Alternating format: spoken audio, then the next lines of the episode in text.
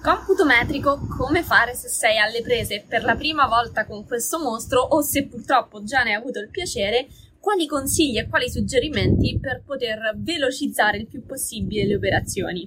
Sono Giada Capodilupo, architetto e docente Autodesk e in questo video voglio darti una mano su come poterti approcciare al meglio al mostro del computo metrico. allora, Iniziamo per i neofiti con lo spiegare che cos'è questo benedetto computo metrico. Mi ricordo la prima volta che l'ho sentito nominare, ero al primo anno di università, e anzi, già che se ne è parlato al primo anno, una gran cosa, e praticamente questo mostro micidiale mi serviva per fare il mio primo esame di estimo, quindi eh, cosa che, che, tutti prima o poi ci troviamo a fare. Non avevo idea di che cosa fosse né tantomeno a che cosa servisse, uh, quindi la prima cosa che ho fatto è stata informarmi. Dunque, il computo metrico, se lo stai scoprendo per la prima volta, non è altro che la quantificazione di tutte le lavorazioni e i materiali che serviranno per realizzare il tuo progetto. Questo vuol dire che è un vero e proprio elenco di una lavorazione alla volta, di un materiale alla volta che messi insieme formeranno il tuo progetto. Quindi a partire dalle cose che sono da demolire e quindi da eliminare per arrivare alle cose da costruire ex novo. Ma come si fa? Come approcciarci a tutto questo? Se già operi nel settore, finora non ti ho detto niente di nuovo, uh, però posso darti un consiglio, e questo è valido anche per i neofiti, uh, per non perdere mai nulla di vista. Allora, ovviamente parliamo di opere di piccole e medie dimensioni perché su cose grandi non sarai da solo a farlo, ma sarà una squadra di progettisti ad occuparsi di questo computo. È fondamentale non sbagliare e avere dei margini di errore eh, perché è quello che dice al nostro cliente quanto costa quello che vogliamo andare a realizzare. E sai benissimo che possiamo avere le idee più belle, ma se non sono realizzabili perché economicamente troppo, troppo dispendiose oppure fuori budget rispetto a quello che il nostro committente è disposto a spendere, avrei fatto un lavoro bellissimo che rimarrà bellissimo solo sulla carta e diciamo che vedere le cose realizzate è una grande soddisfazione, quindi dobbiamo anche saperle computare al meglio. Allora, per aiutarti nella realizzazione del computo metrico, io ti invito a fare un'operazione preliminare che ti impiega qualche minuto, ma poi ti fa andare liscio come l'olio. Innanzitutto, devi buttare giù, e io in genere questo lo faccio o con carta e penna o direttamente al computer, la lista dell'ordine giusto di tutte le lavorazioni che coinvolgeranno il tuo, um, il tuo progetto. E immaginati per farlo come se fossi già in cantiere. Questo ti aiuta a farlo perché il computo metrico va fatto anche proprio nell'ordine cronologico in cui le cose vanno fatte nella realtà. Quindi si parte dalle demolizioni, demolizione di murature, di impianti e quant'altro, scavi se ce n'è la necessità, conglomerati se si prevedono questo tipo di opere, innalzamento di muri, superfici, quindi eh, pavimenti, battiscopa, ehm, intonaci, rivestimenti murari, grass e quant'altro. E quindi aiutarti a fare proprio l'elenco puntuale di tutte le lavorazioni nell'ordine cronologico giusto ti aiuta molto perché? Perché ti stai creando la tua checklist, quella che andrai a verificare una volta che il computo metrico è stato fatto. Fai attenzione a quantificare le cose nel modo giusto. Tutto ciò che riguarda le pareti si calcola in metri quadrati, tutto ciò che riguarda invece il cemento si calcola in metri cubi, il ferro va a chili, tutto ciò che invece sono per esempio ringhiere magari forse non tanto ringhiere, però profilati, gronde, battiscopa, vanno invece in metri lineari, quindi ci sono unità di misura convenzionali per descrivere ogni cosa. Ma non devi, diciamo, uh, saperle a memoria queste cose perché se hai dalla tua un software per la redazione del computo metrico è tutto molto più semplice. Io utilizzo Euclide, ma ce ne sono tantissime in, tantissimi in giro. E, um, la cosa bella di questi software è che ti danno già le voci di computo metrico ti danno tutto un indice di lavorazioni tra le quali tu vai a scegliere, vai a prendere quelle che ti servono, modifichi quello che c'è da modificare perché magari non sono esattamente come ti servono a te, riportano in teoria già dei prezzi che però non ci interessano, eh, quello che conta è andare ad inserire le quantità. Perché dico che i prezzi non ci interessano? Perché um, non, non sta a noi fare i prezzi, cioè il più delle volte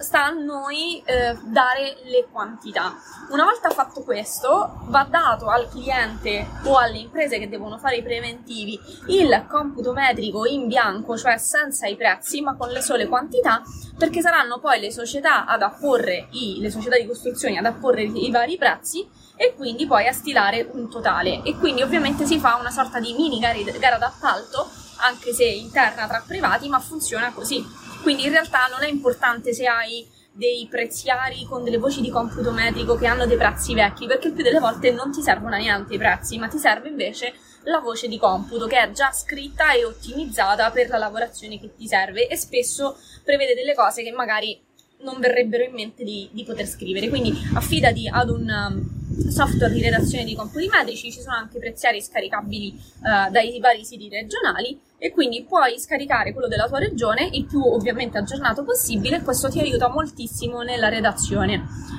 Se hai fatto il famoso elenco, ti troverai avvantaggiato perché tu dici vabbè ma qual è il problema? Io mi sfoglio tutte le lavorazioni del software di turno e inserisco quello che mi servono. Sì, ma c'è un'infinità di roba e se non sei eh, preparato con la famosa lista della spesa è come andare in un supermercato e comprare un po' quello che, eh, che, trovi, che ti piace, finirai sempre per scordarti poi quello che effettivamente ti serviva. Quindi, mh, mm, se vogliamo usare la metafora della spesa al supermercato, aver fatto prima una lista delle lavorazioni ti aiuta ad andare più veloce e più pulito e rapido uh, in fase di redazione. Cosa fondamentale perché uh, è facile reperire un software di computo metrico, uh, anche delle voci di computo metrico, come ti ho detto, ce ne sono varie, varie soluzioni. Cosa invece di altro tipo su cui devi stare molto molto attento sono invece le quantità, che sono quelle che poi ti fregano. Allora, io ho avuto la sfortuna di fare, eh, fortuna sfortuna, di fare un'unica volta nella mia vita un computo metrico che partiva da un file CAD e è una sventura che non auguro a nessun collega della, della mia professione. Perché questo? Perché tutto ciò che c'è su CAD te lo devi andare a calcolare a mano. Quindi se tu disegni una linea sul CAD può essere tanto un muro quanto una ringhiera. È un, solo un simbolo grafico che tu gli dai, gli attribuisci una valenza di un oggetto piuttosto che di un altro. Ma i calcoli sta a te farli a mano. Ci si avvale di tabelle di Excel, di tante belle cose, però onestamente è fin troppo facile sbagliare, anche perché scordati di, dover, di poter fare un computo metrico una volta buona la prima. Ci dovrai mettere mano tante volte, non perché sei incapace, non perché, ma perché in un, in un progetto si cambiano tante cose anche in corso d'opera e quindi più volte avrai necessità, oppure il cliente stesso ti chiederà più versioni a seconda dei materiali che vuole utilizzare, quindi non puoi stare a ricalcolare le cose ogni volta manualmente. Uh, fortunatamente per me e per i miei studenti uh, io insegno e applico il, il software BIM già ormai dal 2000, lontano 2013 um,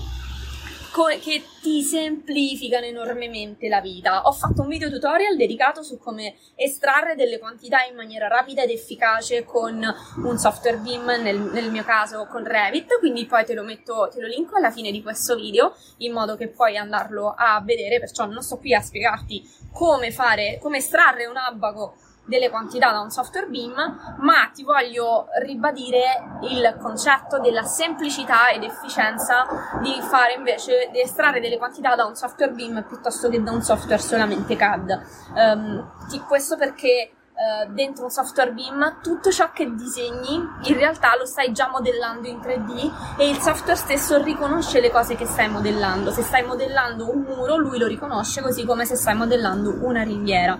e ti tira in automatico gli abaci delle le quantità, le superfici ovviamente devi essere in grado di impostarle, non a caso um, una lezione intera dei miei corsi è dedicata solo a questo, ma ti rende tutto estremamente molto semplice perché fatta la fatica iniziale di nominare le cose nel modo giusto per poi andarsela a ritrovare nell'abaco finale,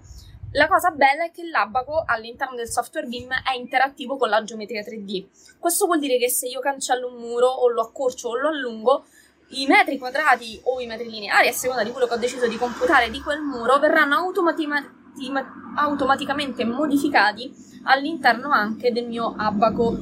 delle quantità. E questa è una cosa fenomenale perché tu puoi eh, procedere in tutta tranquillità con la creazione e la modifica del tuo progetto senza dover pensare, senza la, dover avere una fetta del tuo cervello con il pensiero sul computo metrico, e ti assicuro che non è cosa da poco.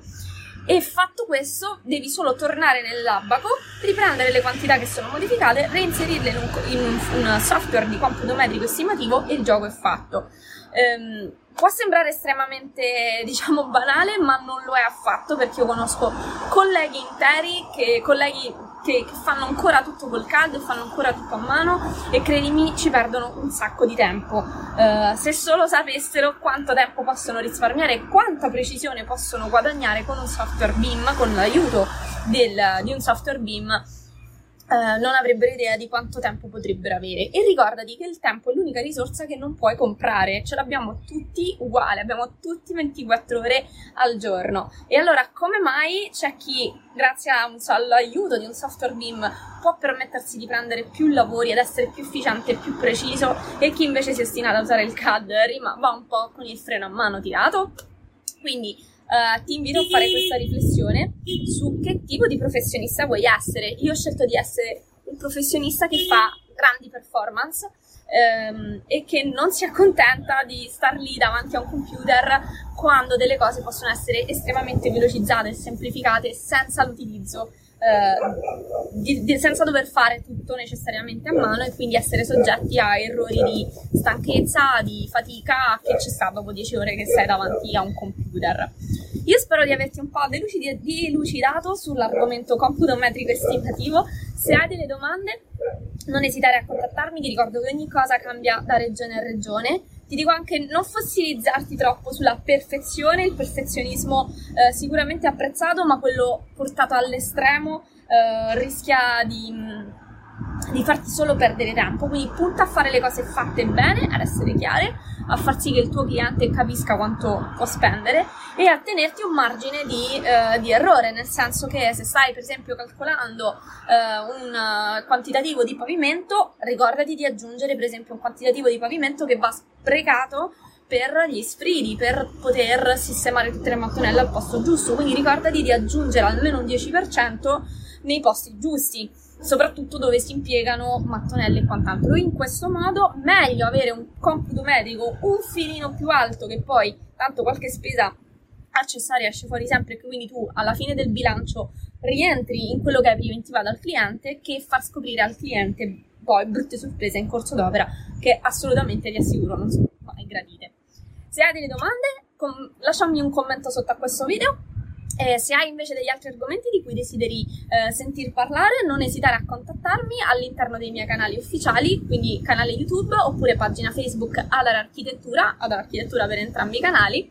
Eh, quello che puoi fare per dirmi un grazie per questi contenuti che sono 100% gratuiti è mettere un like, iscriverti al canale e condividerli con i tuoi colleghi. Io ti saluto e ti do appuntamento al prossimo video. Ciao!